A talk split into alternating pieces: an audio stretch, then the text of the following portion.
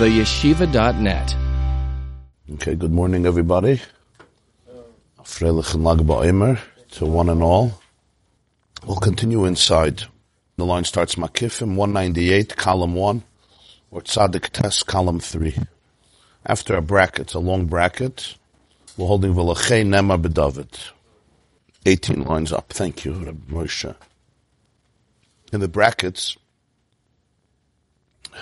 there was a long footnote about Nasa and Nishma, about the first parish of Kriya Shema, the second parish of Kriya Shema,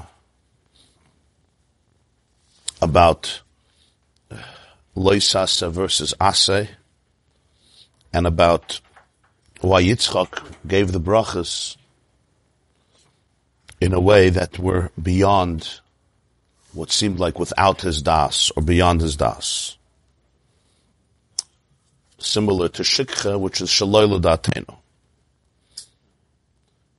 He spoke about the two crowns, Nasa and Nishma, which represent the two dimensions of Keser.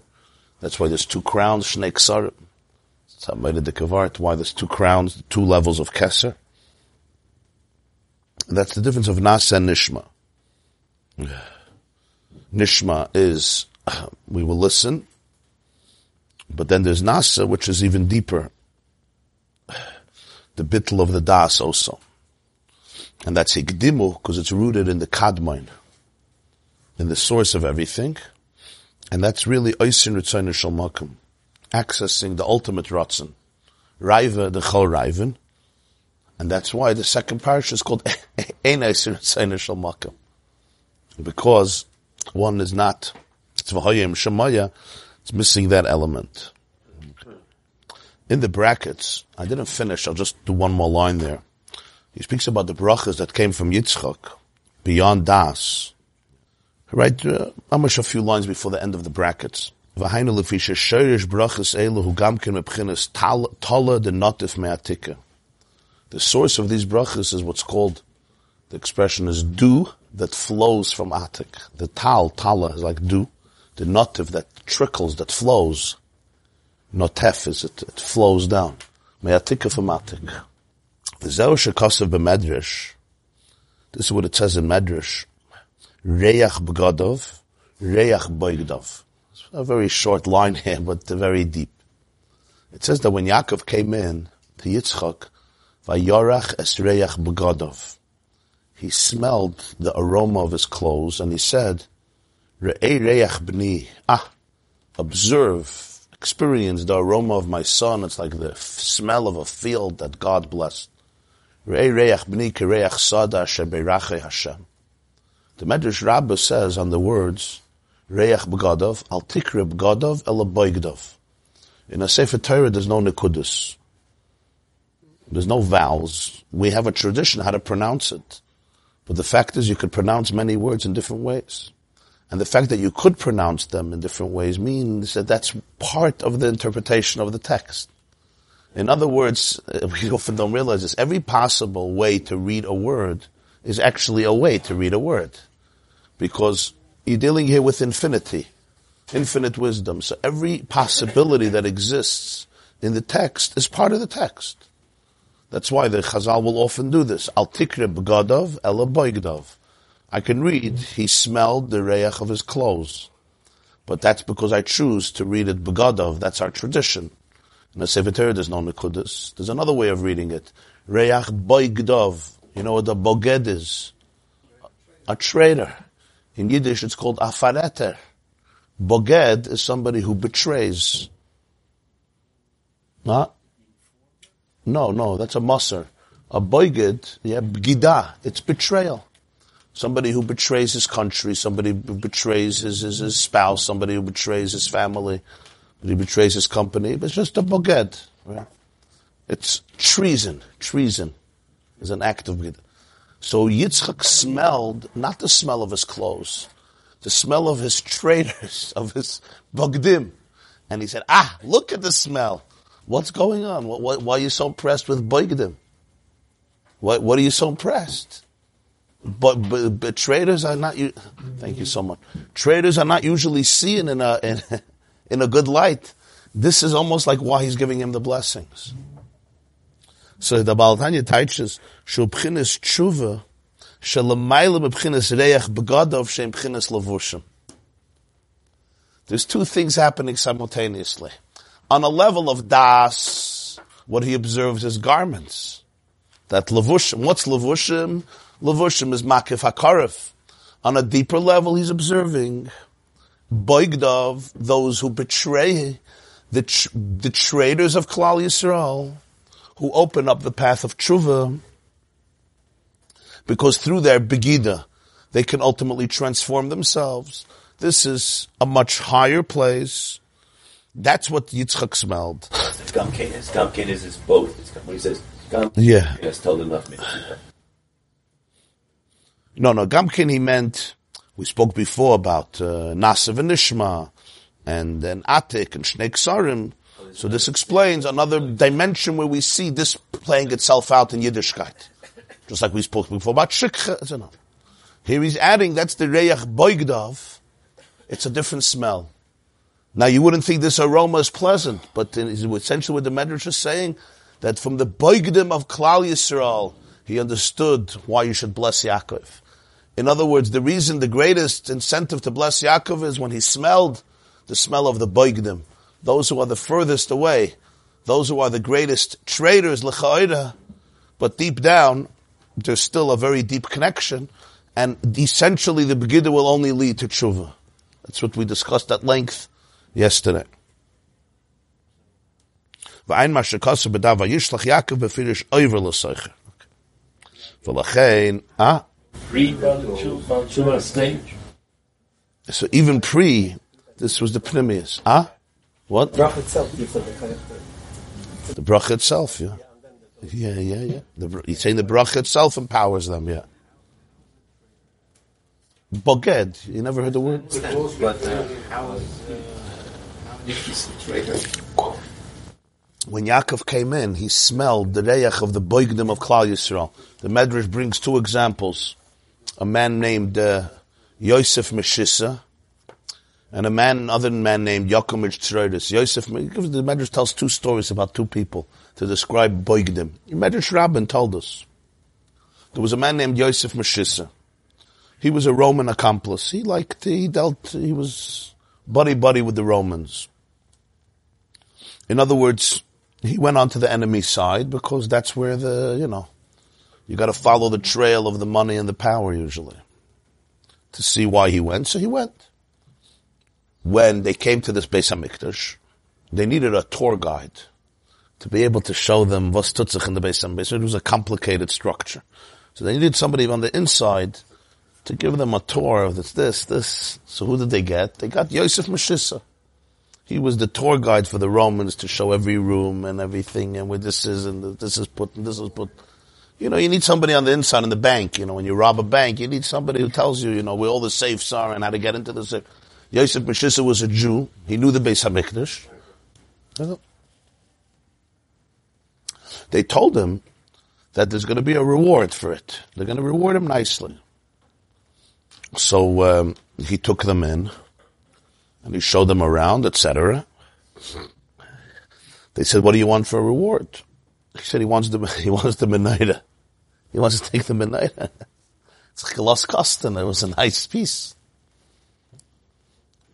so they said, "The menorah not.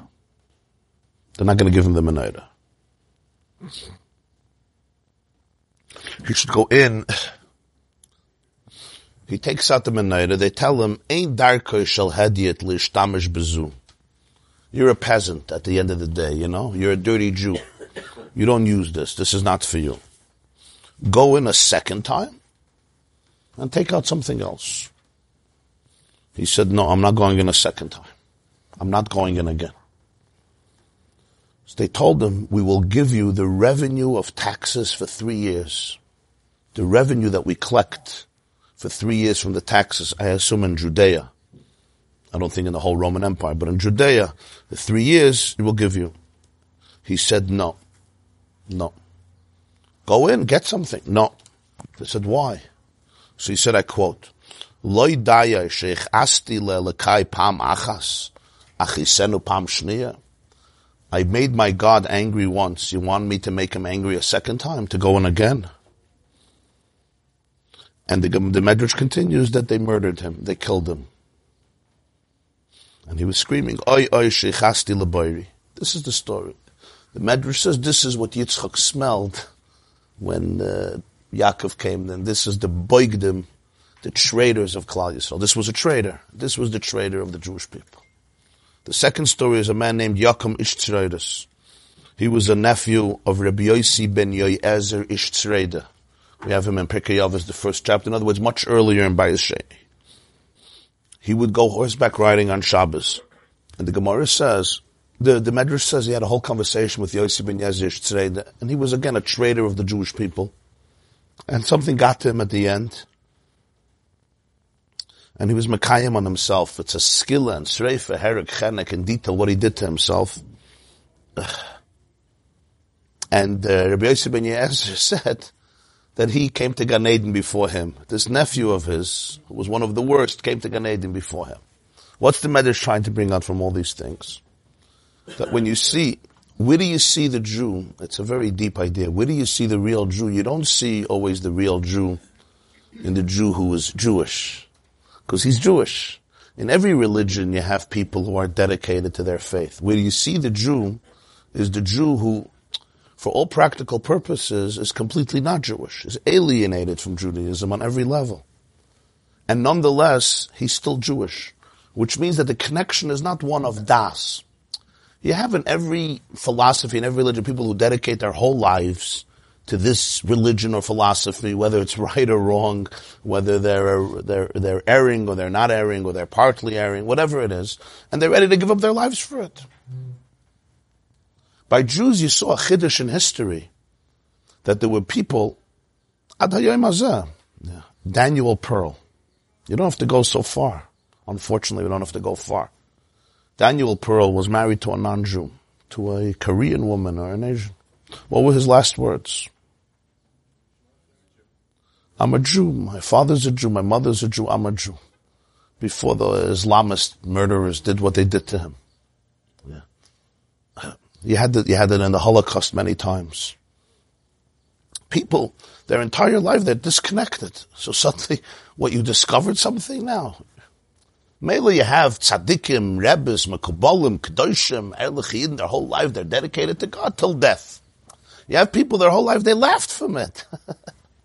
they mock. They were saying, they bugged him. That's who Yaakov smelled.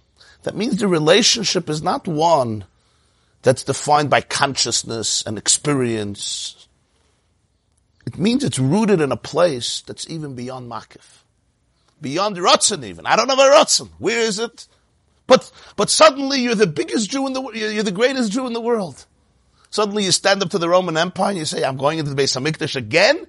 Never. You, you? What happened suddenly? There's a beautiful word from the Panovich of Rav Kahaneman, Rav Shlomo Yosef Kahaneman was the Panovich Rav. He was the Rav of Panovich in Lithuania before the war. And then he, his family was killed. He was saved. He lived in Eretz Yisrael. He was a very special man. He once said over the Medrash, and he said, what happened, Taka? What happened? He, he went in as a tour guide and he was ready to steal the menorah.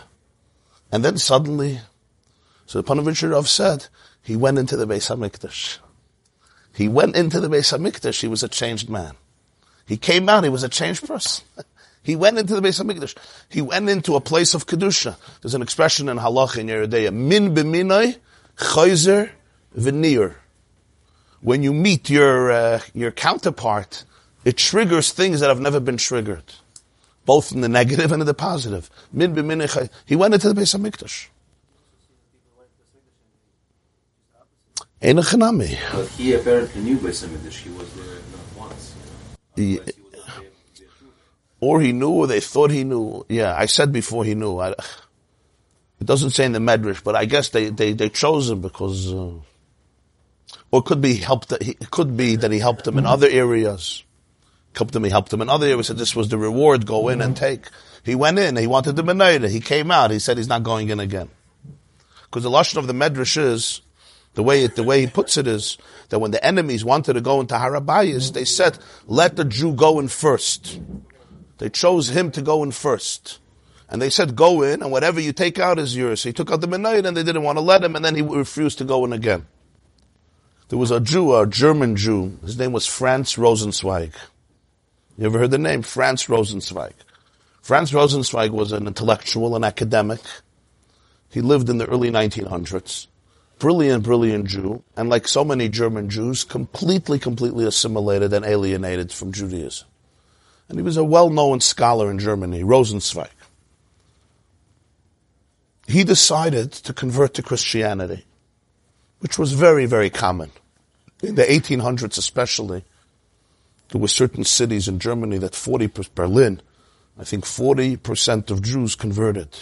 With, with volitionally, not with, not by force. This is the, the 1800s. It was an opportunity for career, opportunity for integration.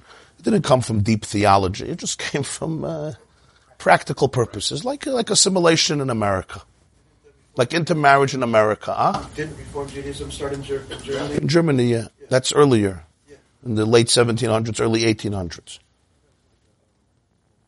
That was the beginning, yeah. That was the beginning of the end. So, he had a cousin, Rosenzweig, and he, he had a, a letter exchange. And the cousin writes to him that uh, before you convert, you should first just get a taste of Judaism.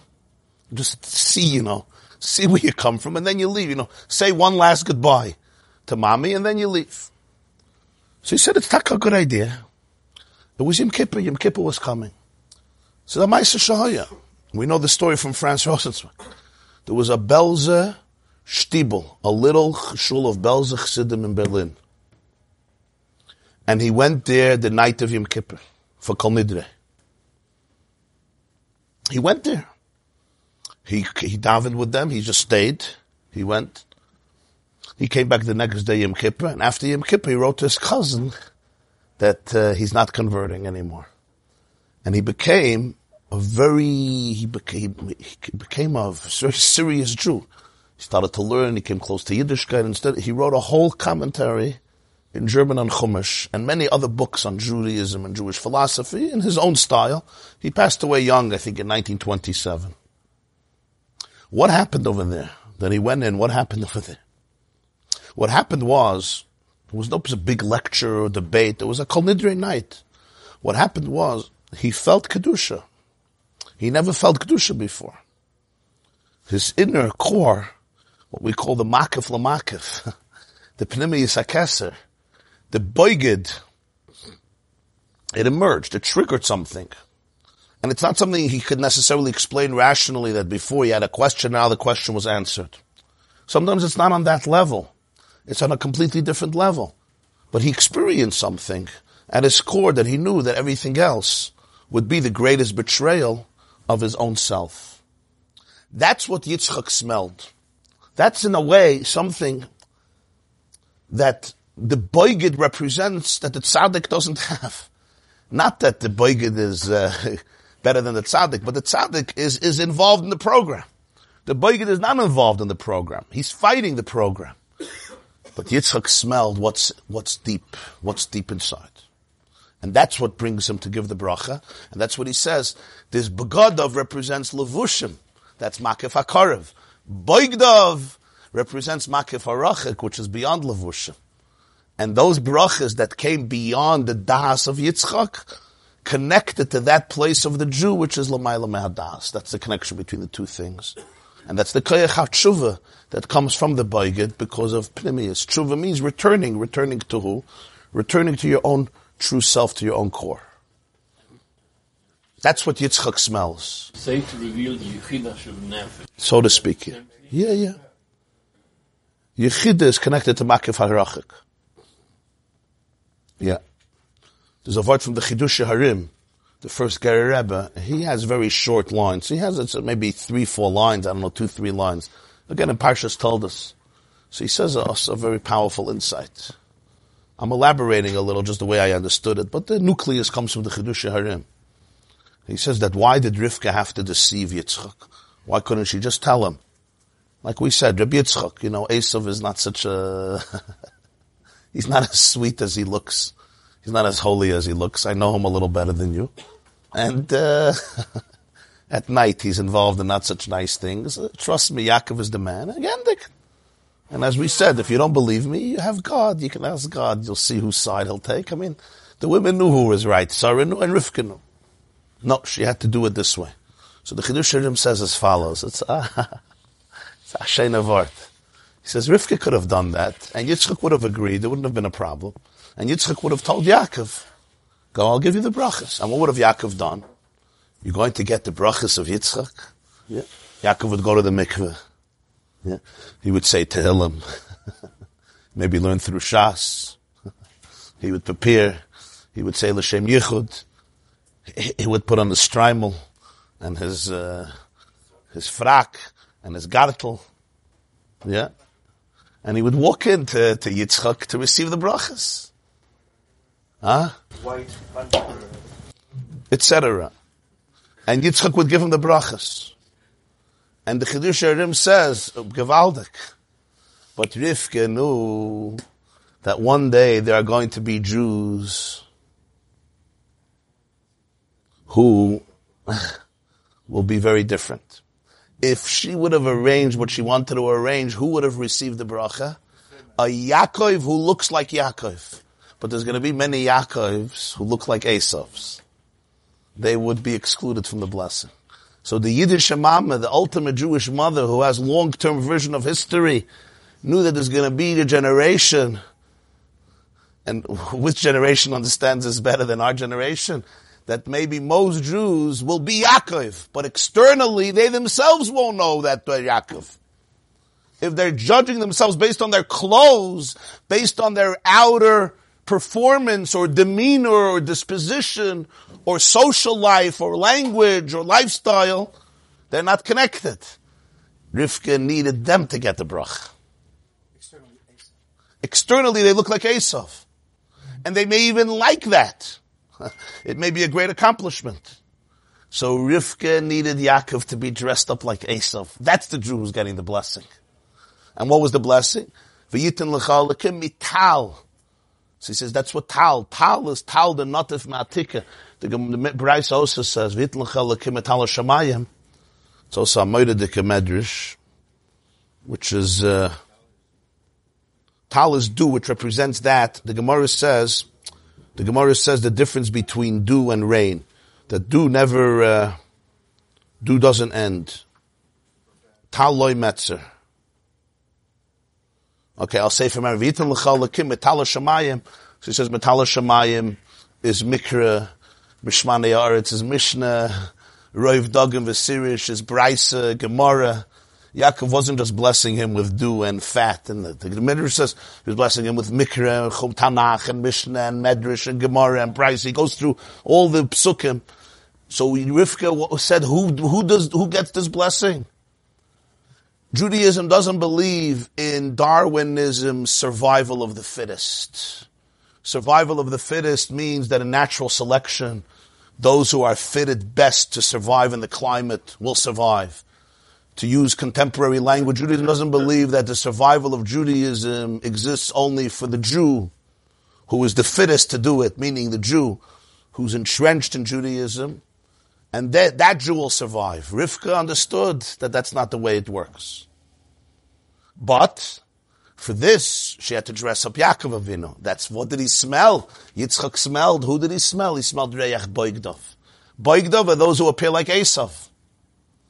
And that's who he gave the bracha to, and that's what touched him. Re'ei Reyach B'ni, look at this aroma. That's the Koyach which is rooted in a place, Lamaylam and Hadas. That's the connection to everything we've been speaking about. How would that answer the fact that if Yaakov looked like Yaakov, there was still the power of tshuva instinct in him? In other words, the vo- the provoted, the traitorness, the externality, isn't it? I don't understand. The power of tshuva exists in every. Of course, but Yaakov didn't have to do tshuva. Ishtam, he was, he was there.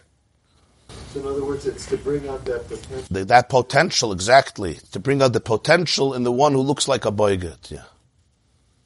Yeah. When I moved to Monsey, somebody told me that uh, he was talking to me about his brother. So he said, "My brother is a goy. My brother is a goy." So in my naivete, I thought he means literally. So I started to think, this is interesting. It's like a real Hasidic family. It was a second marriage. Like I'm just trying, I'm trying to figure out how his brother is a guy. Like I'm, I'm just making this whole thing in my mind. So I said, wow, your father went through some journey or your mother? Like what, uh, you know, cause this was like a serious, serious guy. It doesn't look like there was an intermarriage in the family. So he's, huh? So he says, "Nee, my, my brother's a guy, a goy. I said, what, there was conversion like was? Till I figured out that in the culture where he came from, if somebody didn't uh, live according to the certain standards, he's actually called a goy. I never heard that before. It was a big chiddush for me. It was a big chiddush. because the, the side of Teres Abal Shem Tov, one, one of these Teres Abal Shem was this Nakuda, that uh, what he's bringing out here, the Reach Boigdov, that fakert, sometimes the Jew you see in that Jew more than any, everybody else, because l'cha'oida he's so far, and yet there's a closeness. Huh? Yeah. So it was a, it was a psachidish. When, when somebody calls a Jew who's secular, a guy, it's not just not true. It means that they don't understand what a Jew is, even when it comes to them. They don't understand the Nakuda of a Yid. By them, the Nakuda of a Yid is, I dress a certain way. I do certain things, which are all amazing and beautiful. But he doesn't understand the Nakuda of what a Jew is. What be how we dress? Ah. It's levush. It's levush. It stops at levush. or even, or even, even if he's talking more than Lavush, but, um, that's why the Pasuk says when it comes to David, V'hakimoisi loch bayis neman. In Shmuel, the Pasuk says about David HaMelech, Hashem promises, I will establish for you a bayis neman, a faithful, enduring home. Shmuel Aleph, Pedek Chaf Aleph, and a few times in Shmuel Malachim, Hashem describes the Malchus of David. It's going to be a bayis neman, a faithful, enduring home, a lasting home, bayis neman. Hare nikre b'chinas Malchus b'shem bayis. The way he describes the kingship of David and his dynasty is, is defined as a bias, a home. Because Malchus is associated with bias. Hainu, b'pnei Amar, because David HaMelech said in Tehillim, Loi libi, my heart was never uh, arrogant. I'm just quoting the whole pasuk. Im loi shivisi v'daimamti means that I always experienced myself as a suckling infant in the bosom of its mother. Nafshi kagamulalim, v'doimamti, from the word doimim, silent, like a, like a little infant, uh, embraced comfortably with so much love by its mother, and the infant is just relaxed, silent, eyes closed, in the middle of falling asleep, and getting its nutrients from the mother's milk. So David HaMelech describes himself this way when he's already the king and the most powerful person in the country. He says, Loigav alibi, my heart never grew arrogant. I always look at myself as the infant in the womb of its, in, in the, in the, in the bosom of its mother.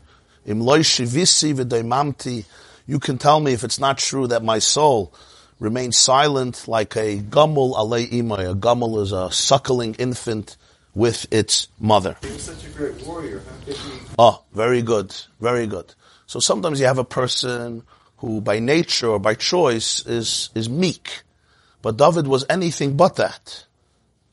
Meek is, um, a schwachenke, you know, uh, it's, a, it's, a, it's a type of, per- yeah. push off.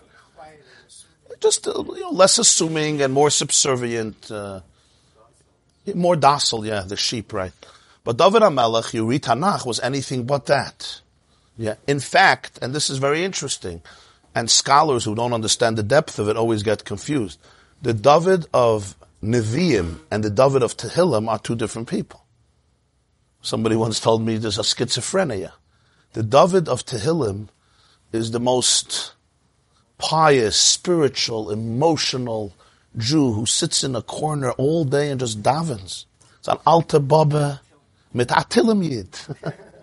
Very good, atilim yid. It's like your great grandmother who sat in the shtetl, right, in a little chair by the corner. Ganze You ever read Tehillim? You ever read Tehillim? He doesn't stop. Everything is Hashem, Hashem, Hashem. You, you, everything is you. I rely only on you. The whole world is gonna, is gonna destroy, but you, you, you. You read the David of, uh, of Nevi'im, he's a warrior. He's a statesman. He's a battler. He's a courageous man. He takes on Goliath, right? The, the mighty man of his time, Goliath. But then he moves on. David was a fearless person. Do you read the, what does he say in the order? Huh? He killed the lion, he killed the bear. Do it? Benoyo ben Yoyada, you mean? Hikas hari b'toich habar b'yom hashalak. That was before he killed Goliath. Oh yeah, yeah, yeah, yeah. He was, a, and you- and you and you see it throughout the stories. His, he was a tremendous conqueror, a tremendous visionary. He's the one who united Klal Yisrael in their country. He's the one who established Yerushalayim as a capital. So you read the two Davids, it seems like different people, opposite people. Huh? But that's going to be the oimik. So that's what he's going to say. Ukemoi habayis, just like a home, nasim ebchinis an avonim va'afar, is made from stones, from rock, and an earth, shubchinis doimim, on one level, avonim and afar adoimim, they're lifeless. But v'shorsh ebchinis makiv the makiv, but we said the bias is rooted in what's called the makiv of makiv. It's even higher than levushim and mazan. Kach, hamalchus, ibchinas, sfira, achrenen, shabbos, sfira, is datzilus. Malchus on one level is the lowest sphere in the ten spheres of Atzilus with Sharshum Oid Naila, Mebchinas Makav, the Makav canal. But it's rooted, its source is in a very sublime place, what we call the makif, which is even beyond the makif. The highest to the lowest. Right. And it's the highest that comes into the lowest of Malchus. And since David HaMelech represents Malchus, so the way Hashem describes his Malchus is always a bias neman, a home. I'm going to establish a home. And here we recall the three dimensions that are the vital components of human life food, garments, and a home.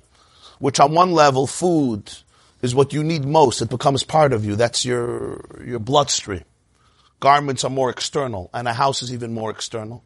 Yet the house is the most expensive, garments are least less expensive, food is the least expensive.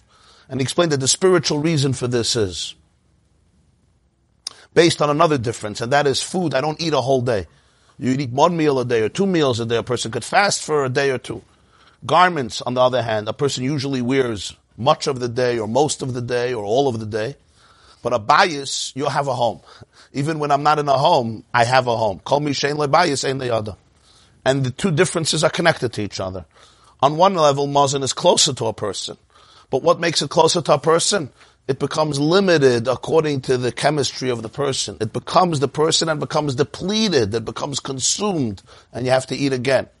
That's Mazan. That's what Mazan Pnimi is. Pnimi means it becomes the oxygen, like the oil of the flame that gets depleted because it gets consumed by the, by the wick. It gets consumed by the flame and you have to refill the jug with oil. Why? Because it becomes, it converts into the fire. It becomes depleted. And that's the pnimi, that's mamalakal alman. And after it becomes assimilated, yeah. The lavush lasts for longer, it represents something which is more makif, yeah. And you also wear it a whole day. Not like food. Because your rotzain is actually a higher and deeper place in the self. There's something even deeper. Clothes you could take off. Person goes into bathe, a person goes into the mikveh, person goes to sleep. Other situations, the person takes off their clothes. Sometimes there's obligations in halacha to take them off in different situations, in appropriate situations. A bias every moment to have a home. And on the other hand, the bias is the furthest from me. It's not in me. It's not even on me. It doesn't suit my body. A jacket has to fit you. A shirt has to fit you. Socks have to fit you. A hat has to fit you. It's a makiv, but it's a makiv that's connected. It's tailored, tailored, pun intended, to your body. And uh, even a talus. So a talus is taka, a, a broader makiv. but sometimes the talus is too small. There's no atifas yishmelim. So you need a bigger talus. In other words, the lavush has some connection to the physique and the structure of your body. Just like we explained at length about Soiviv and about Ratzin. A house, you could be in a huge house, you could be in a smaller house, it's called Makif Harachak. What does Makif Harachak mean? It's also a Makif. But it's the Makif, even Lagabe the Makif of Lavush. It's remote from you, meaning it's completely beyond the structure of your physique. Food becomes me. A garment has to suit me. A house is completely beyond my structure. The makif of a person, ratzain, is beyond, but it's a ratzain for a certain life, and that's why it's experienced within your structure, consciously, like a garment. The bias represents what we spoke about, that length. The superconscious, in other words, it's completely not suitable with my structure, with how I define myself. The way I define myself is already the way the makif is assimilated into my conversation, into my processing system. It's not happening on an unconscious level. So bias on one level is the deepest connection, and because it's the deepest, it's also not conscious. And therefore, it can't become part of you. And it can't even encompass you like a garment, because it's too deep to become filtered and trickled down and limited in the finite structure of the person. That's what bias is. And on the other hand, it's always there. You always have a home. You could be in shul, you could be in work, you could be on a business trip for three months in Asia, but you have a home. okay. In that sense, isn't it something that is more um, a lesser level? You're right. On one hand, it's much further than me. Because this element of a person, we're talking here in the source of bias. The physical manifestation of bias, like everything physical, it can be understood and, you know, it could be, it could also be misconstrued. We're talking about the concept of mazan, levush, and bias in its ultimate shirish, in its ultimate spiritual divine source, is mamale, soiviv, and pnimius hakeser, atzmos. It comes down in our world in these three components that the Ribbono Shel Olam orchestrated that are all parts of human life. So my house in many ways is me. But what do I mean it's me? It's not my food. It's not my clothes. But even when I'm far away, I still have that house. And this is what's called makif harachik. On one hand, it's deeper. It's a deeper eye than any other part. But it's an eye that I can't easily access and define in words because it's so beyond, it's so transcendent. And therefore, you don't eat rocks, you don't eat earth. And garments are not made of rocks or earth. I mean, try wearing a rock, it's not so easy. It's the, on, it's the deepest, but it comes down in the lowest. And sometimes that's how it is. The highest things come down in the lowest expressions. The vacuum symbolizes uh, what happened with Yitzchak and, and Rivka, at that time, and with Milk and his daughters at that time. Also, yeah, why Light was sleeping. That's what we discussed in the previous show. Why Light was sleeping, why Yehuda didn't know, why, uh, and we'll soon see that homes were being built then. Parts. We'll soon see. David HaMelech represents Malchus. What's Malchus? What's real Malchus? Real Malchus is power that comes together with powerlessness in the deepest fashion. David HaMelech's greatest power was the fact that he felt powerless. The fact that he looked like a, he felt like a child, an infant in the bosom of its mother. In a paradoxical way, that made him the most powerful person because he was the most powerless person. If he would have felt not like an infant in the womb of, in, in the bosom of its mother, he could have never had that power. They say that power corrupts. Absolute power corrupts absolutely. Power is a very, very dangerous tool. We all know in our lives you sometimes encounter people with power, and it's sometimes very hard. And uh, it's it's not about judging anybody; it's a test. Just like when a person is blessed with wealth, or a person is blessed with great wisdom, or with great other talents or skills or gifts, one of them is power. And if you look throughout history, people with power have usually or very often abused it. Until today, people with power abuse it. Some of you have to deal with these people constantly. Huh? Politics and, and, and judgments and, uh, and fears and insecurities and so forth. Where do you need a, a Sefer Torah right, uh, Oh, constantly? If you, had, so that's why a melech is a very dangerous thing. you felt that tremendous uh, docility and vigil inside, you needed an external reminder of it. Well, He wasn't a Malach. I carried Sefer the Melech needs to have two Sifra Torah. Every person has one Sifra Torah, and the Melech needs two Sifra Torah. The Gemara has an expression in Maseches Brachas, Dav Chav Beis, HaMelech Kiven Shekara Shuv Einei Zoykef. Usually by Shemana Esra, we go Baruch Atah Hashem, and then we pick up our heads, and we remain standing till the end. The few times we bow. A Melech, right in the beginning of Shemana Esra, Kiven Shekara, he kneels, he prostrates himself, Shuv Einei Zoykef, he's not allowed to pick up his head till the end of Shemana Esra. It's a great time to pelt him with uh, with rubber bullets or with uh, sroigim or with Hershinus and Aravis, right? He's down. That's it. He can't do anything. It would be strange. Everyone is standing Azai and the Melech is down. But it's really the same Nakuda. What gives him the right to be a, what gives a person the right to have power over another person? The answer is nothing. we don't have the right to have power over people. That's why it says in Parshas Bahar, Avodayhem. What do Chazal say? Rashi quotes, V'loya avodim la avodim. You are my servants. And therefore you're not allowed to be a servant to anybody else. Nobody has a right to exercise power over you because I am the sole master of all humanity and you are not superior to anybody else. Which is why the Torah limits so much the laws of slavery six years and yovel, you're not allowed to do this and you're not allowed to do this to the point that the Gemara says in Kiddushin Yudalit, kol koina eved ivri, kekoina adon liatzmai. If you purchase a Jewish slave, just know that you just purchased a master. It's like hiring a Jew. it's very hard to have a Jewish employee, right? yeah, yeah. What gives the melech a power to give, to exercise power over another person? There's only one answer. If the Melech sees himself as completely nothing, as a conduit, as powerless.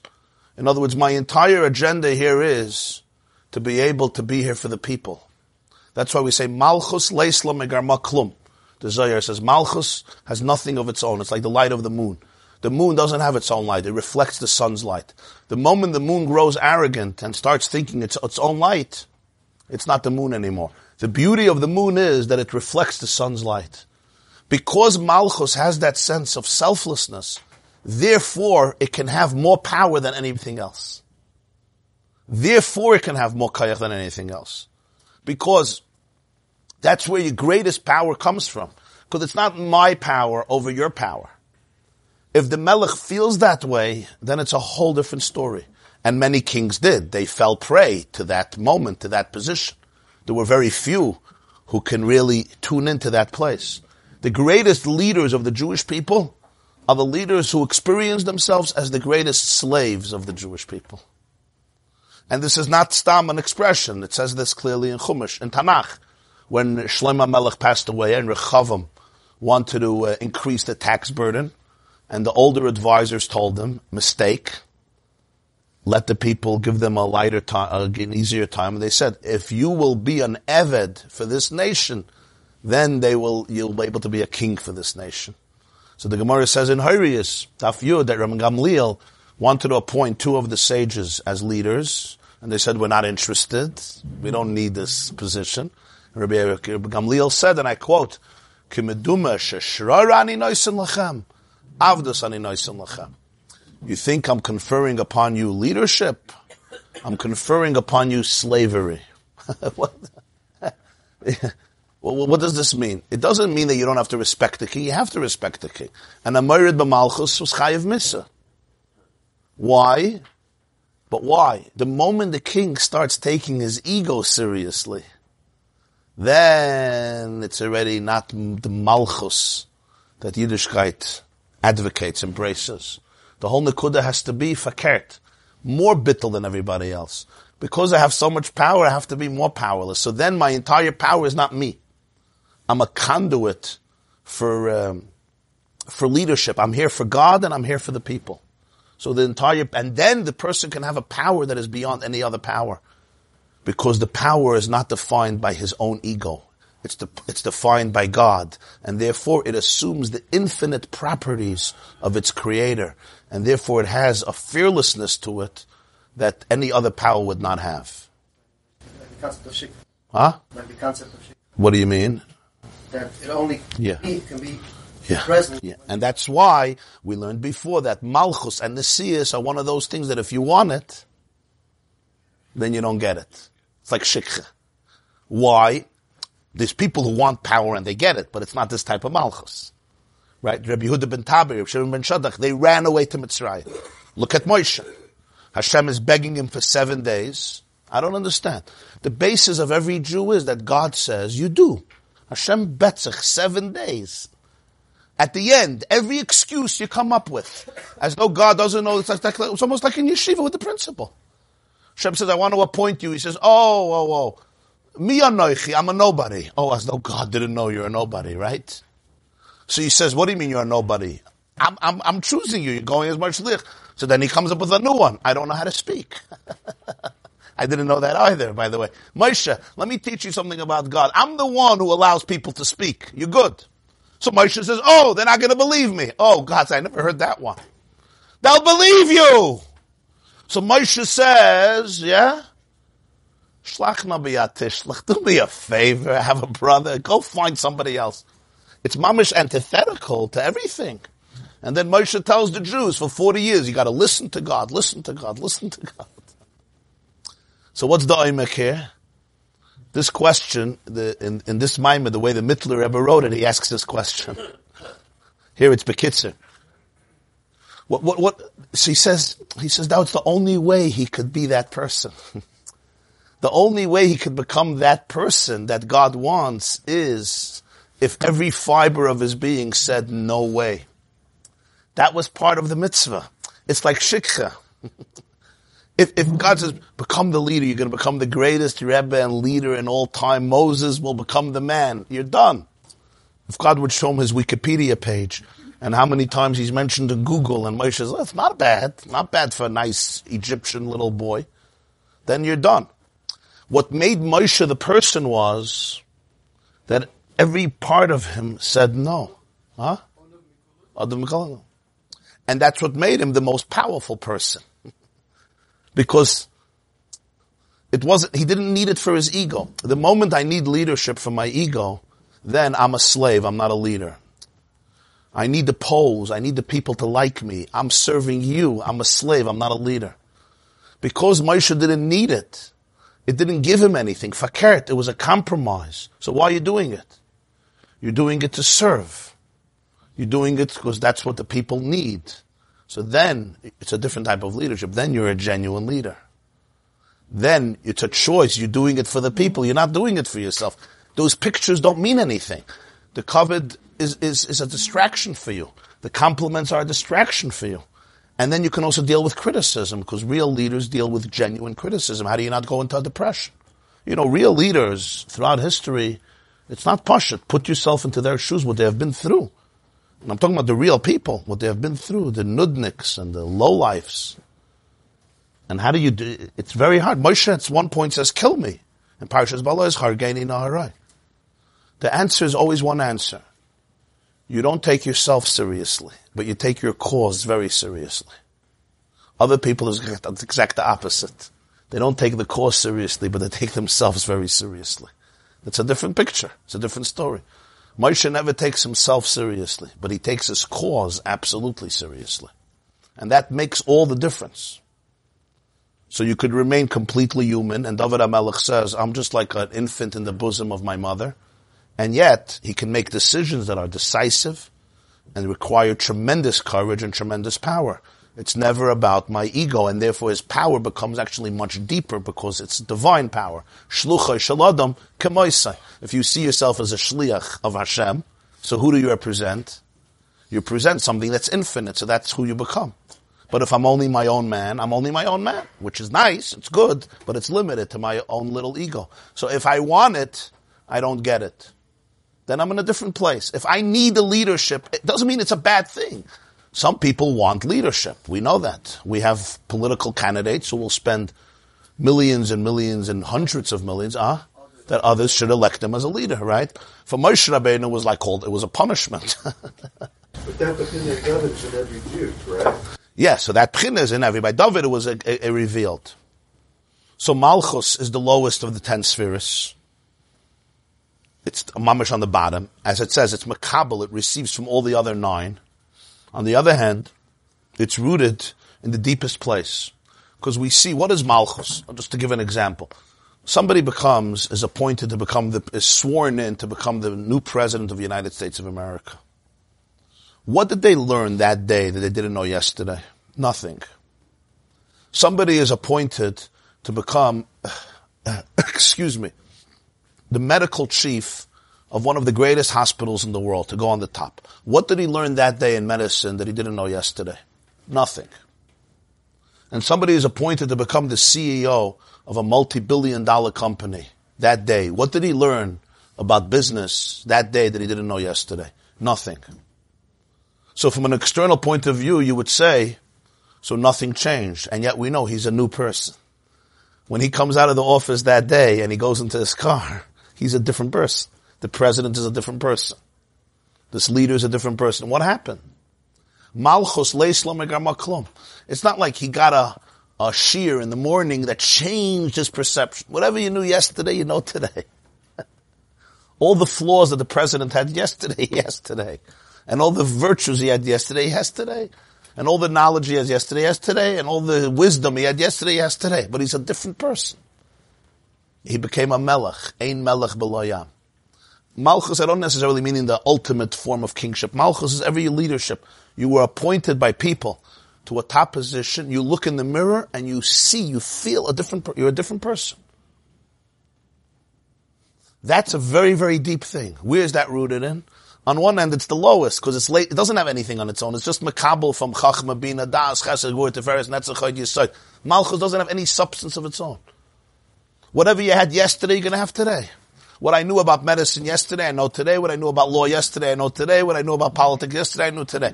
Maybe the CIA will brief you about uh, certain secrets that you didn't know yesterday. huh? UFOs, the black suitcase, etc. Fine, I understand there's certain confidential information that they may share with you that day or the day before. But you understand my point? But on the other level, there's a transformation that nothing else can cause. You're a different person. What makes you different? What, the same knowledge. You don't know anything more. Your personality didn't change, but everything changed about you. Every koyach of yours, what is it? This is a very deep idea. Malchus is rooted in the etzem hanefesh, makif lamakif. What happens now is every one of your faculties is infused with a new sharpness that comes from your essence. You operate on a different level, on a maximum level. You're operating. Every one of your faculties is accentuated and infused with a vitality that comes from the bias, from the makiv harachak, from the deepest place of the self. So on one level, Malchus is nothing. It has no substance. Like the moon doesn't have its own light.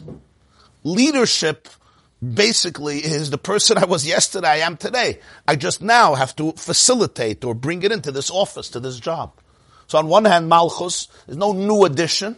Nothing new was added to my, my, uh, my resume, my portfolio. Nothing new. And yet, everything is new. Everything that was there yesterday is concentrated and it emerges with a certain acuteness, with a certain intensity, with a certain depth, because you have been given that moment of uh, responsibility. Suddenly the whole nation is under you. Suddenly the world depends on you. Or the hundreds of patients depend on you, or a huge hospital, or a huge university, or a huge company. You're, you're, you're a different person. You're a different person. It's not just your salary was raised. Yeah, that's always good. what happened? Your malchus came out, and this you can't do on your own. You need the people for this. Ein melech.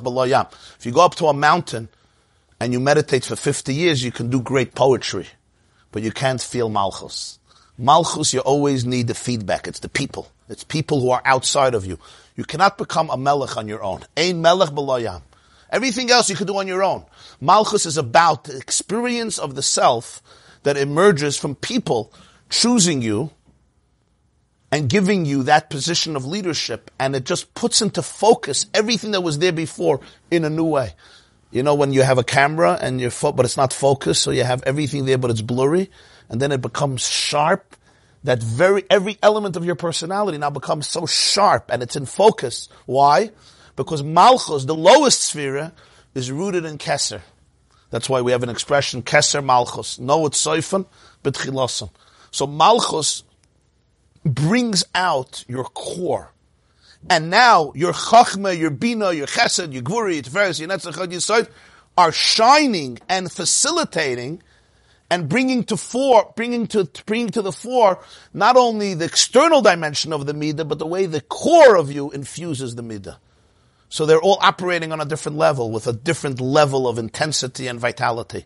Something new happens into each of them. Why?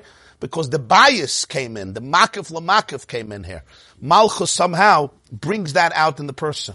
So it's a different person. Even though on an external level, the makif and the panimi are more or less the same. But there's an intangible makif lamakif that is now coming out in Malchus.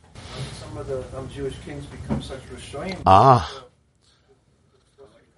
Listen, for the, for the have bittel in power is a tremendous, tremendous quality. It's very, very difficult. It's extremely difficult to have so much power and to say I have nothing. I'm a baby in the bosom of my mother is very big nisaya and it's not simple. You know what I mean? Because you do have the power. And you have to have the power, because if a king doesn't have the power, he can't be a king. If a king says, oh, I don't know, if you're going to be indecisive, you will, it's going to be a disaster. So it's very, very difficult to maintain that humility, that you're always connected, and you're just a conduit. You're not, you're not the master. You don't own anybody. You don't own this world. You were created, you were given a gift, you were given a mission, and that's your job, to do your mission. You're a conduit. Listen, we all know, think in your life, it's not an easy recognition. When you have, you're blessed with something, you want to own it. It's not easy to say, I don't own it.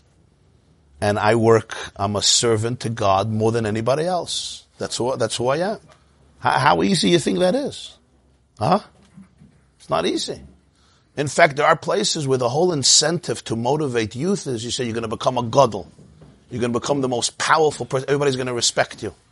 Why is that such an incentive for people? You're going to be a godel. There's people they work for years and years and years to hope they're going to become a godel, right? Huh? They'll have your picture, yeah. I once saw a story about somebody. He said that in his dormitory in yeshiva, he had pictures of a bunch of gedolim, and in the middle he had an empty frame. So they asked him, "What's this?" He says, "This is for me." And this is what motivated him, and this is what inspired him. He says, "This is for me." Yeah. So, the moment you start learning Chassidus, you understand that this is it's like Nebuch, right? It's like a Nebuch story. But but perhaps He was a He was nothing. He was a nothing. He was a good Empty old picture. The picture with But well, what what is it? It's it's a it's a base incentive. In other words, you'll be a gadol. So what does it mean you'll be a gadol? So so when the, the magazines put the pictures of gedolim burning chametz, you'll be in those pictures. When you die, they'll write a biography about you in the first few months. Yeah, They have the biography already ready. biography's ready. We all know covet is a very deep incentive. Very deep incentive. People pay a lot a lot of money for covet. Why? It does something to a person. They walk into a room and everybody stands up. There was a levaya of somebody. Also, it's a Nebuch story, but I'll just tell it to you. So somebody gets up at the levaya and he's eulogizing this person. So he wants to bring out his greatness. So what was his greatness? That wherever he went, he went to a chasana, he went to a bris, he went to a bar mitzvah, he went to an event. He always walked with a Gemara or with a Sefer. So they asked him why. It's not, you're not coming to learn, you're coming whatever. So he said, because I knew when I walk in, everybody's going to stand up. So I may feel arrogant. So I came with a Gemara to tell myself they're not standing up for me, they're standing up for the Gemara. So now I remain humble. So somebody told me the story and he says, isn't that unbelievable greatness? So I said, I guess his humility was as deep as his belief that they're standing up for the Gemara. That's how deep his humility is. when you, when you're not typhus, the pnimius of Yiddishkeit, so things could be very, very superficial. And motivations can also be very superficial. The ego plays a major role in life. That's normal. We all have egos. I don't know about everybody sitting in this room, but I know about the one speaking. People have egos. This is part of life. When God becomes reduced to the ego, that's what tragedy is. When Yiddishkeit is nothing but the ego, then you miss the boat. The fact that we have egos, we have egos, of course. And you make decisions based on egos, yeah. But you have to know. Anoichi oimed bein Hashem u beinechem. The Baal Shem Tov, right? Anoichi oimed bein Hashem u beinechem. It's the Anoichi. I have an ego, but you have to know. To give an example, there is a certain animal, a swine, a chazer. It likes to play in, um, in mud and even excrement. And sometimes you could see it wallowing and uh, going to the mikveh and, and, submerging itself in the quagmire of, of, of excrement, right? In Yiddish, there's a word for it, yeah. Right? Now, all of us have that, I should say, many of us have that quality too. We, uh, a part of us licked in what's called, it's, a, it's an excrement. Schmutz, yeah. But there's a big difference. When you learn, when you discover the depth of Torah, the depth of Yiddishkeit, you can identify it as excrement. That's the difference. It's not that you're not there anymore. You're still there, but you can identify it. You don't turn that into the pinnacle of spirituality. You understand? This is, this is what it is to be a human being, and it's part of serving God too. Understanding this struggle and this nature. Yeah. So that's why we, we, learning about this is valuable. Not that it takes away your ego. It doesn't take away your ego. But the moment I can identify and I say, this is coming from the chazer in me that needs to go into excrement, okay. so give it a little caress and say, okay, now it's time to go to the shower. now it's time to clean yourself up. Clean yourself up, let's move on. So this is the nekuda. Uh, your Teufels divide that Malchus on one hand is the lowest of the sphere. It's like Avonim, it's offer. The real Melech is Doimim, Doimamti. David says, I have no voice. In other words, I'm nothing. I'm a complete receptacle. Like a little baby is completely dependent on its mother. Doimamti. I'm like a rock. I'm like earth. I'm a doimim. I have no, uh, a doimim. You ever see a rock? Step on me. Everybody steps on it, steps on it. It doesn't protest. The sidewalk never protests. But on the other hand, it never goes to therapy. Stepping on it your whole life. The sidewalk never suffers self-esteem issues. We say every morning in davening, at the end of Shemona Esrei, v'nafshi ka'afar lakoltia. My soul should be like offer for everybody. I mean, offer like everybody. My soul should be like sand, like dust, like earth. What does it mean? Lakol for everybody. In other words, you should look at me and see me what? As offer, as earth. So you could step on me. So that's really what you want for your children?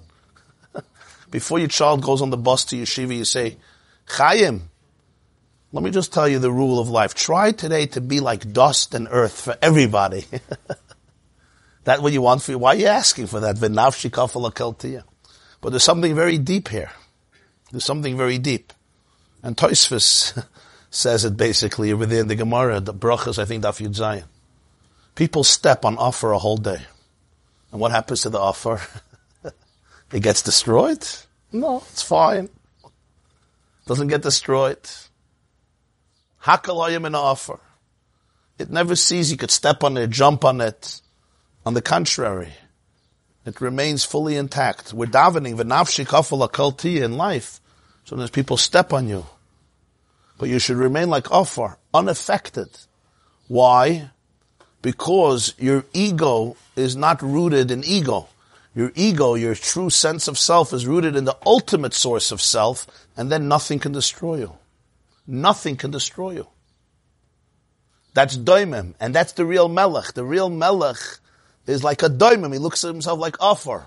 And because of that, hakaloyim in offer. Everything grows from the earth. The earth, which is earth, everything comes from it. Everything grows from it. Why? because of its bittel, because of its lack of ego, it becomes, it assumes and becomes the source of the greatest life on the planet. Because of that. So David HaMelech, his doimim, his malchus, his doimim, ultimately is rooted in the deepest self and in the ultimate self, and it triggers and it brings out that deepest self. And that's the con- that's the reconciliation between David and Tehillim and David in uh, in Tanakh. Okay. Since it's like Boim, I'll just tell you. It says in Zohar, uh, we say in Parshas Kisisa, Shalosh Pamim Bashana, Yira Kol Schurches Pnei Ha'adin Hashem. Three times a year, everybody should go see the face of the Master Hashem. So the Zohar says in Parshas Kisisa, and I quote verbatim, Man Pnei Ha'adin Hashem. Who is the face of the Master God? Who is it? So I would think the Zohar would say, I don't know, God doesn't have a face, right? The Zohar says, Da Reb Shimon Bar Yochai. Who is the face of Hashem? Reb Shimon Bar. That's what the Zohar says. The Zohar Kaddish. What's the meaning of this? The Rashbi, I mean, the basis of Judaism is that every person has direct relationship with God. There's no intermediary. The pshat is, uh, well, he didn't say it about himself. uh, he and his Talmidim. And if he and if he did write it and edit it, it makes it even more strange. So he's saying it about himself, right? It's really exciting. The pshat is uh, when your when your self is nothing but a conduit for the divine self, you can write about yourself these words. Rashbi says in Zohar, Anos simona ba'alma. I am a simon. It's like when you see a sign and the sign says, go here in order to go to the store or the museum. So what's the definition of the sign? It just points you in one direction. So Anos simona ba'alma. My very eye is a simon to the presence of Hashem in the world. And this is the difference between a gadol in real Judaism and not in Judaism. We don't believe in people. Ever. We don't worship people. Ever. Ever. Mordechai, lo yichra, lo yishtachava. We don't bow down to people. We don't worship people. Not small gdoilim, not big gdoilim, not very big gdoilim. In fact, a person who really feels himself like a gadol, excuse me, is a reason to worship less. We worship only God. What is the Zohar teaching us here? When there's a person who ceases to constitute a separate entity from Hashem, and his or her entire self is only a conduit for God. So then, when I say Man Pnei Adon Hashem Dar Rashbi, you know why? Because Rashbi wasn't Rashbi. Who was Rashbi? Rashbi was a channel for Hashem, which means Einoid Mulvade. Hashem is everything and everywhere. The ego blocks it. Anoichi oimed beinechem Hashem. The ego, the animal consciousness, creates a mechitza. So when I experience myself, I experience myself as a separate ego. When a person transcends that ego, ego as an easing God out, and the entire self becomes nothing but a conduit for Hashem. So when I say you, who is the you? The you is man pnei adon Hashem da Reb Shimon because the whole Reb Shimon was nothing but a conduit. So you're never worshipping a person. You never worship a person. A person that his entire mitzias is but a conduit, then you're not worshiping a person. It says in Kedushas Levi, Parsha Shoftim, I believe Yitzchak Berditchever writes, I quote, Mutter l'shtachavus l'tzadik. Berditchever, you're allowed to bow down to a tzaddik. Really? We suddenly bow down to people? There could be an Isav of Zarah. How can the Berditchever say this? The way they understood a tzaddik is different than we. In other words, I'll ask you a question. If somebody is called a gadol, right? But once in 60 years he does an Avera. Not so bad, right? it's not so bad. That definition of gadol is something that's very dangerous. It means he's a person. My Yetzer Hara makes me sin. I don't know how many times a day do I sin. I should ask my wife. Huh? Okay. My Yetzer Hara makes me sin this amount. This one's Yetzer Hara makes me sin once a week. This one once a year, and this one once in 60 years. The moment you start worshipping such a person, it's already, you're off. You're off. You graduated into a different place. It's very dangerous. You don't worship any Gadol ever. We worship Hashem. The, the only thing. When you have a person like Rashbi, that his entire mitzias is nothing but Elokus, he's a conduit for godliness, you're not worshipping him. There's no him. Einoid Mulvadai. His whole mitzias, his whole identity screams Einoid Mulvadai. There's no him, you're not worshipping him. That's the only justification. Such a tzaddik you could bow down to because you're not bowing down to a tzaddik, you bow down to Hashem. Steifus? Huh? This says also in Yerushalmi. Yerushalmi says in Bikurim, it says in Chavakuk, Vashem behechal kotshay. We say in the Haftarah of Shuz, Vashem behechal kotshay. Hashem is in his holy chamber. So Talmud Yerushalmi says in Tractate Bikurim, my Vashem behechal kotshay. What does it mean? So I would say it means Hashem is in his chamber. He says, Da, Rabbi Yitzchak be Rabbi Lazar, bekeneshta de Kesarim. Rabbi Yitzchak, the son of Rabbi Lazar, when he was sitting in his yeshiva in Caesarea in Kesarin, and he was learning or teaching, this is Hashem behechal kotshay. Zohar is a book of Kabbalah. Yerushalmi is a book of Nigla. It's Gemara. It says this in Yerushalmi. Hashem behechal kotshay is who? Rabbi Yitzchak. How can the Gemara say such a thing? Hashem is Rabbi Yitzchak? This seems like a religion that's not Judaism. The answer is, it's a very, very subtle idea. If Rabbi Yitzchak was Rabbi Yitzchak, then it would be a betrayal of Judaism. The true essence of who Rabbi Yitzchak was, even in a revealed way, was complete bittul, a complete open conduit for the divine truth emerging through him, shining through him. So you say Hashem be'echel kotche Rabbi Yitzchak, not because God is Rabbi Yitzchak, because Rabbi Yitzchak's entire Metzias is nothing but a conduit for Hashem. So Miladar Rabbi Yitzchak, because Rabbi Yitzchak is not Rabbi Yitzchak. Rabbi Yitzchak is no simona ba'alma, like Rashbi says. Man pnei adon Hashem dar Rashbi. Dikim, Timim, Vir. Tzadikim daimon labayim, yeah. Yeah. So you never worship a person. If you're worshiping a person, you're not in a good place. We don't worship him, we only worship God. Respect a person, you look up to a person, you learn from a person, you're inspired from a person. You don't worship a person. Do you recognize the difference? How do you recognize the difference? Oh. That question I cannot answer. The only thing I would say is if you're looking with an emes, Hashem will show you. If you're not looking with an emes, He won't show you. But if you're looking with an emes, He'll show you. So you're asking how you recognize the difference between um, your perception of a person or um, was it a person's, what's coming out from the person? I'm not sure which question it was. What's your question? If somebody's looking with an emes, they'll find. If they're not looking with an emes, they won't. Same, same thing of Melech is probably with Ah, same thing. Every father is a melech. Every mother is a melech. Of course.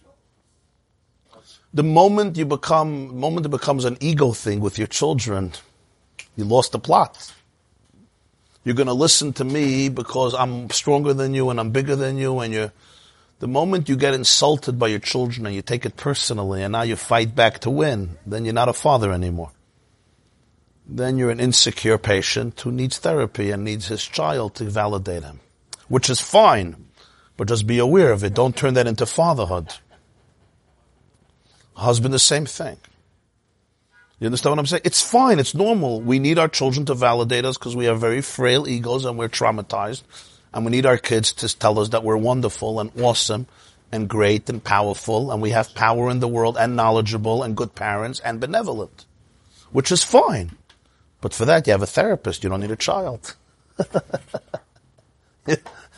a child, you have to be a father, not a patient.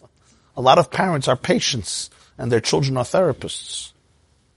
It's like, when you tell me you'll do the homework, what it just means is that I'm doing my job. So when you say you're not doing homework, what does it mean? I'm not doing my job, which means I'm a failure, which means you're showing me that I'm a failure. Of course I go crazy. I'm not a father. It's, again, I'm a normal person. I got my issues, but that's not fatherhood. You understand? It's the chazidol, dreitzich in the direk. Fine. So go take a shower, figure your stuff out, and now say, now I'll be a father.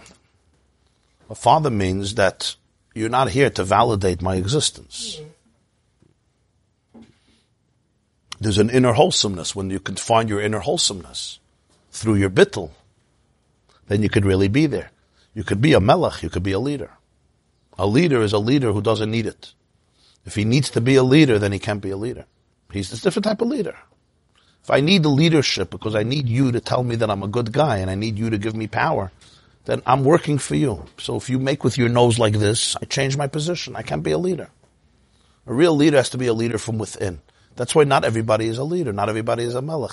Beis David had a gift of malchus. Not everybody has that gift. Everyone is a melech, but there's levels of malchus. You know, David was malchus. It's malchus. It's a certain quality. And that's why the leader has a very small ego. He has no, the real leader has no ego. You can't insult him. You there's nobody to insult. You're a this, you're a that, you're a that, you're a that. You're not gonna get, he's not gonna get insulted. There's nobody to insult. An ego could get insulted. When you have no ego, there's nobody to insult. There was once a, a scene, a video I saw. It, it made a very deep impression on me. There was a Yid I knew. He was very sick he was, as a child, he was very sick and he struggled with illness his whole life. He's already in Olam HaEmes. He passed away in his 30s, or uh, I think late 30s. He was, for years and years, suffered with a lot of illness. He was a Rav in Florida. He had a shul in Florida. A wonderful person, a beloved person. His Chevra loved him. He once came to receive a dollar from the Lubavitcher Rebbe. I don't know the background to the story. I'm just going to speculate from my own imagination, but it could be I'm off. I'm just telling you what I saw. So he came by to the Rebbe. And the Rebbe would give a dollar and give a bracha. Sometimes people would ask. As he comes over to the Rebbe, he's in his 30s, to the Lubavitcher Rebbe. He goes, he's like this. You know, like your principal did when you were seven? Yeah, no, to the Rebbe. He's going like this to the Lubavitcher Rebbe, who's, I don't know, 60 years older than him. And the Rebbe, he's going like this. This guy. He was a very open person. My assumption, my assumption was that he was asking the Rebbe to help him get healthier or for blessings and he was deteriorating perhaps and maybe he felt that uh, the Rebbe could do more. I mean, I, I don't know. But he's going like this. Okay. So, it's not, you know, it's not very respectful to put it mildly it's not like a, a classmate of the Rebbe, or, you know, it's a, a same age. It's, it's a chassid. He comes over to the Rebbe and he says, I'm very disappointed in you. He's still going, I'm very disappointed in you. He doesn't explain why. My imagination is it had to do with his health, but I don't know. So the Rebbe looks, listens, and I already got offended a little bit. I'm watching this. I'm like, you're a chutzpah. Somebody should smack you. Yeah. I couldn't remember what the Rebbe would say. Like, I thought the Rebbe is a cla- was a classy person, an intelligent person, and a caring person. He'll probably listen and ask him why you. I'm thinking, what would I do? I would listen. Why you upset? And you know, without skipping a heart's beat, without mamish, as I, the Rebbe says, that makes two of us. I'm also very disappointed with myself. And that was it. I'm also very disappointed with myself. So natural. Like, like, huh? It was so natural. It was like. I was like, whoa. If it would happen to me, I assume inside I would be upset, right? But you know, you make uh, this, and yes, a professional, what's bothering, like a therapist, what's bothering you? Why do you want to kill me? Why do you hate me? You know, you try. And there's a part of you that really wants to know. There's a part of you that wants to shoot the guy. There's a part of you wants to throw, you know. This, but like in the spy, he says, I'm also disappointed with myself. You're in good company. He said, you're in good company. I'm also very disappointed with myself. he was looking at himself. He was also disappointed with himself that he didn't, he didn't be or reach what he wanted to reach. That was the end of the conversation. Pretty much, I think. You never, you never told him what was bothering you? I don't know. They had a relationship, probably in correspondence. I don't think it started then. They, uh, the Rebbe, I think, helped him a lot over the years. So, but this was just a moment. of um, could a person respond without an ego? Huh? You didn't take it personal. Mamash not personal. How do you respond without an ego? It's, without an ego, you respond without an ego. Your wife tells you something, your child tells you something. Our egos are right away there. Can I respond without an ego? Mamash, imagine your ego was dead. You actually listen to the person. It's like, okay, this is what he said. And basically what happens then is it's like, you know, you actually, you have a good comrade in me. I also have, I'm also disappointed with myself. It's a whole different re- response. It's not just, it's not diplomatic to disarm the person. That's what the gurus will teach you. If you want to disarm people, agree with them. But that's just another game. It's another technique. Huh? Games that people play. Always. It's a much wiser game. If you come to me and say, Rabbi Jacobson, I'm really disappointed with you, instead of telling you you're an idiot, I'll say, really? Why? Um, let me hear. You know, understand, even though I'm thinking you're an idiot. So it's part of the game of professionals. But here, it was a whole different Indian. it was like organic. So that bittul is a very powerful thing. You can't fake it. Either you have it or you don't have it. But even if you don't have it, you can identify it. you can be honest. What's what? Yeah. You don't turn your need for being a gadol into religion. That's not. Uh, it's a superficial Yiddishkeit. That's what people are running away from. There's a book, I think, called Games That People Play. Identifies characters like a child, father, and it shows how people react to things. For example, a person behaves childish. You can be his father, and it uh, changes the dynamic of the conversations. For example, a person becomes childish, you, you know, you become like his father. You, you, you, you tie his shoes. And it changes the, the dynamics of the conversation, but it's not what Lewis you said, which is the end. The, Yeah. instead of playing a game, Yeah. Yeah. constantly I heard this story once before, but the ending was different. The Rebbe said, I'm sorry. And I don't know if it's the second story or. That I don't know. I saw this many, many years ago. So I don't remember. But this is what I remember. I remember the impact on me when I saw it. It's like this I didn't expect. think, thinking that it's very interesting because by a Yid, by a Torah Yid, and by a Goy will have this oh. big difference. A Goy who, who has ego and, got, and wants koved and everything, it can be so dangerous. But someone who, someone who's, and I'm not justifying wanting to have koved or having ego, but since we all do, when when someone their basic foundation is Torah and mitzvahs and and they and they have an ego, they can still accomplish a lot of good.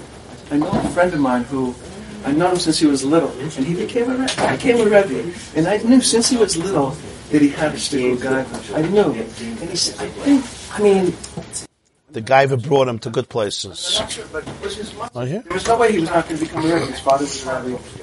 And I, just, I, I think, I, don't know. Oh, he might be, he might Yeah. not have any guts, but I, he seems like he has guts. Yeah, I hear. But I see him, I see him with little children rubbing their cheek and like make and doing all these good things. And I'm thinking he's he's. So So you know what? If somebody is a Balgaiva and they use their gaiva to do good things, God bless them. Yeah.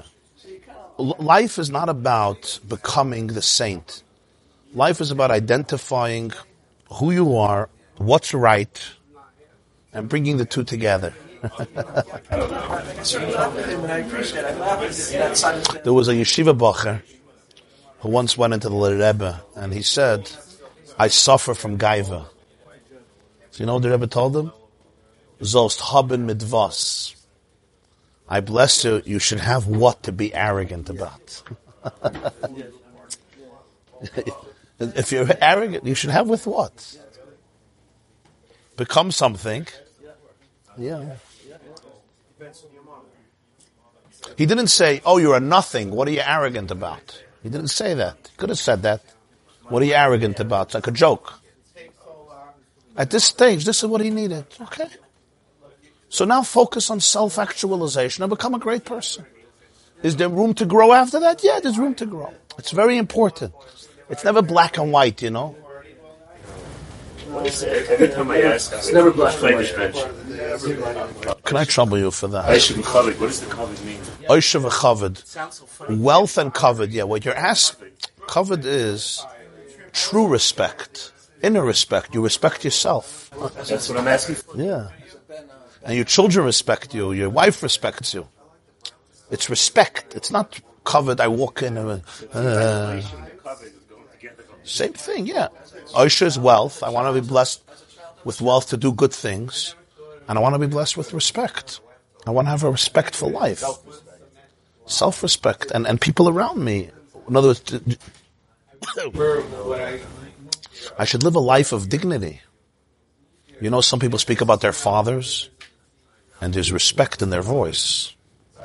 And some people speak about their fathers, and there's no respect in their voice. Sometimes you have a parent or a teacher, and you respect them. You, they taught you so much. They taught you so much about life, about values. That's what you're asking for. Yeah, and they, it was who they were, who they were. So that's what you're asking for. I don't think you're asking for that when you walk into a room, everybody should jump up. Yeah, no, it means internal. Just like wealth.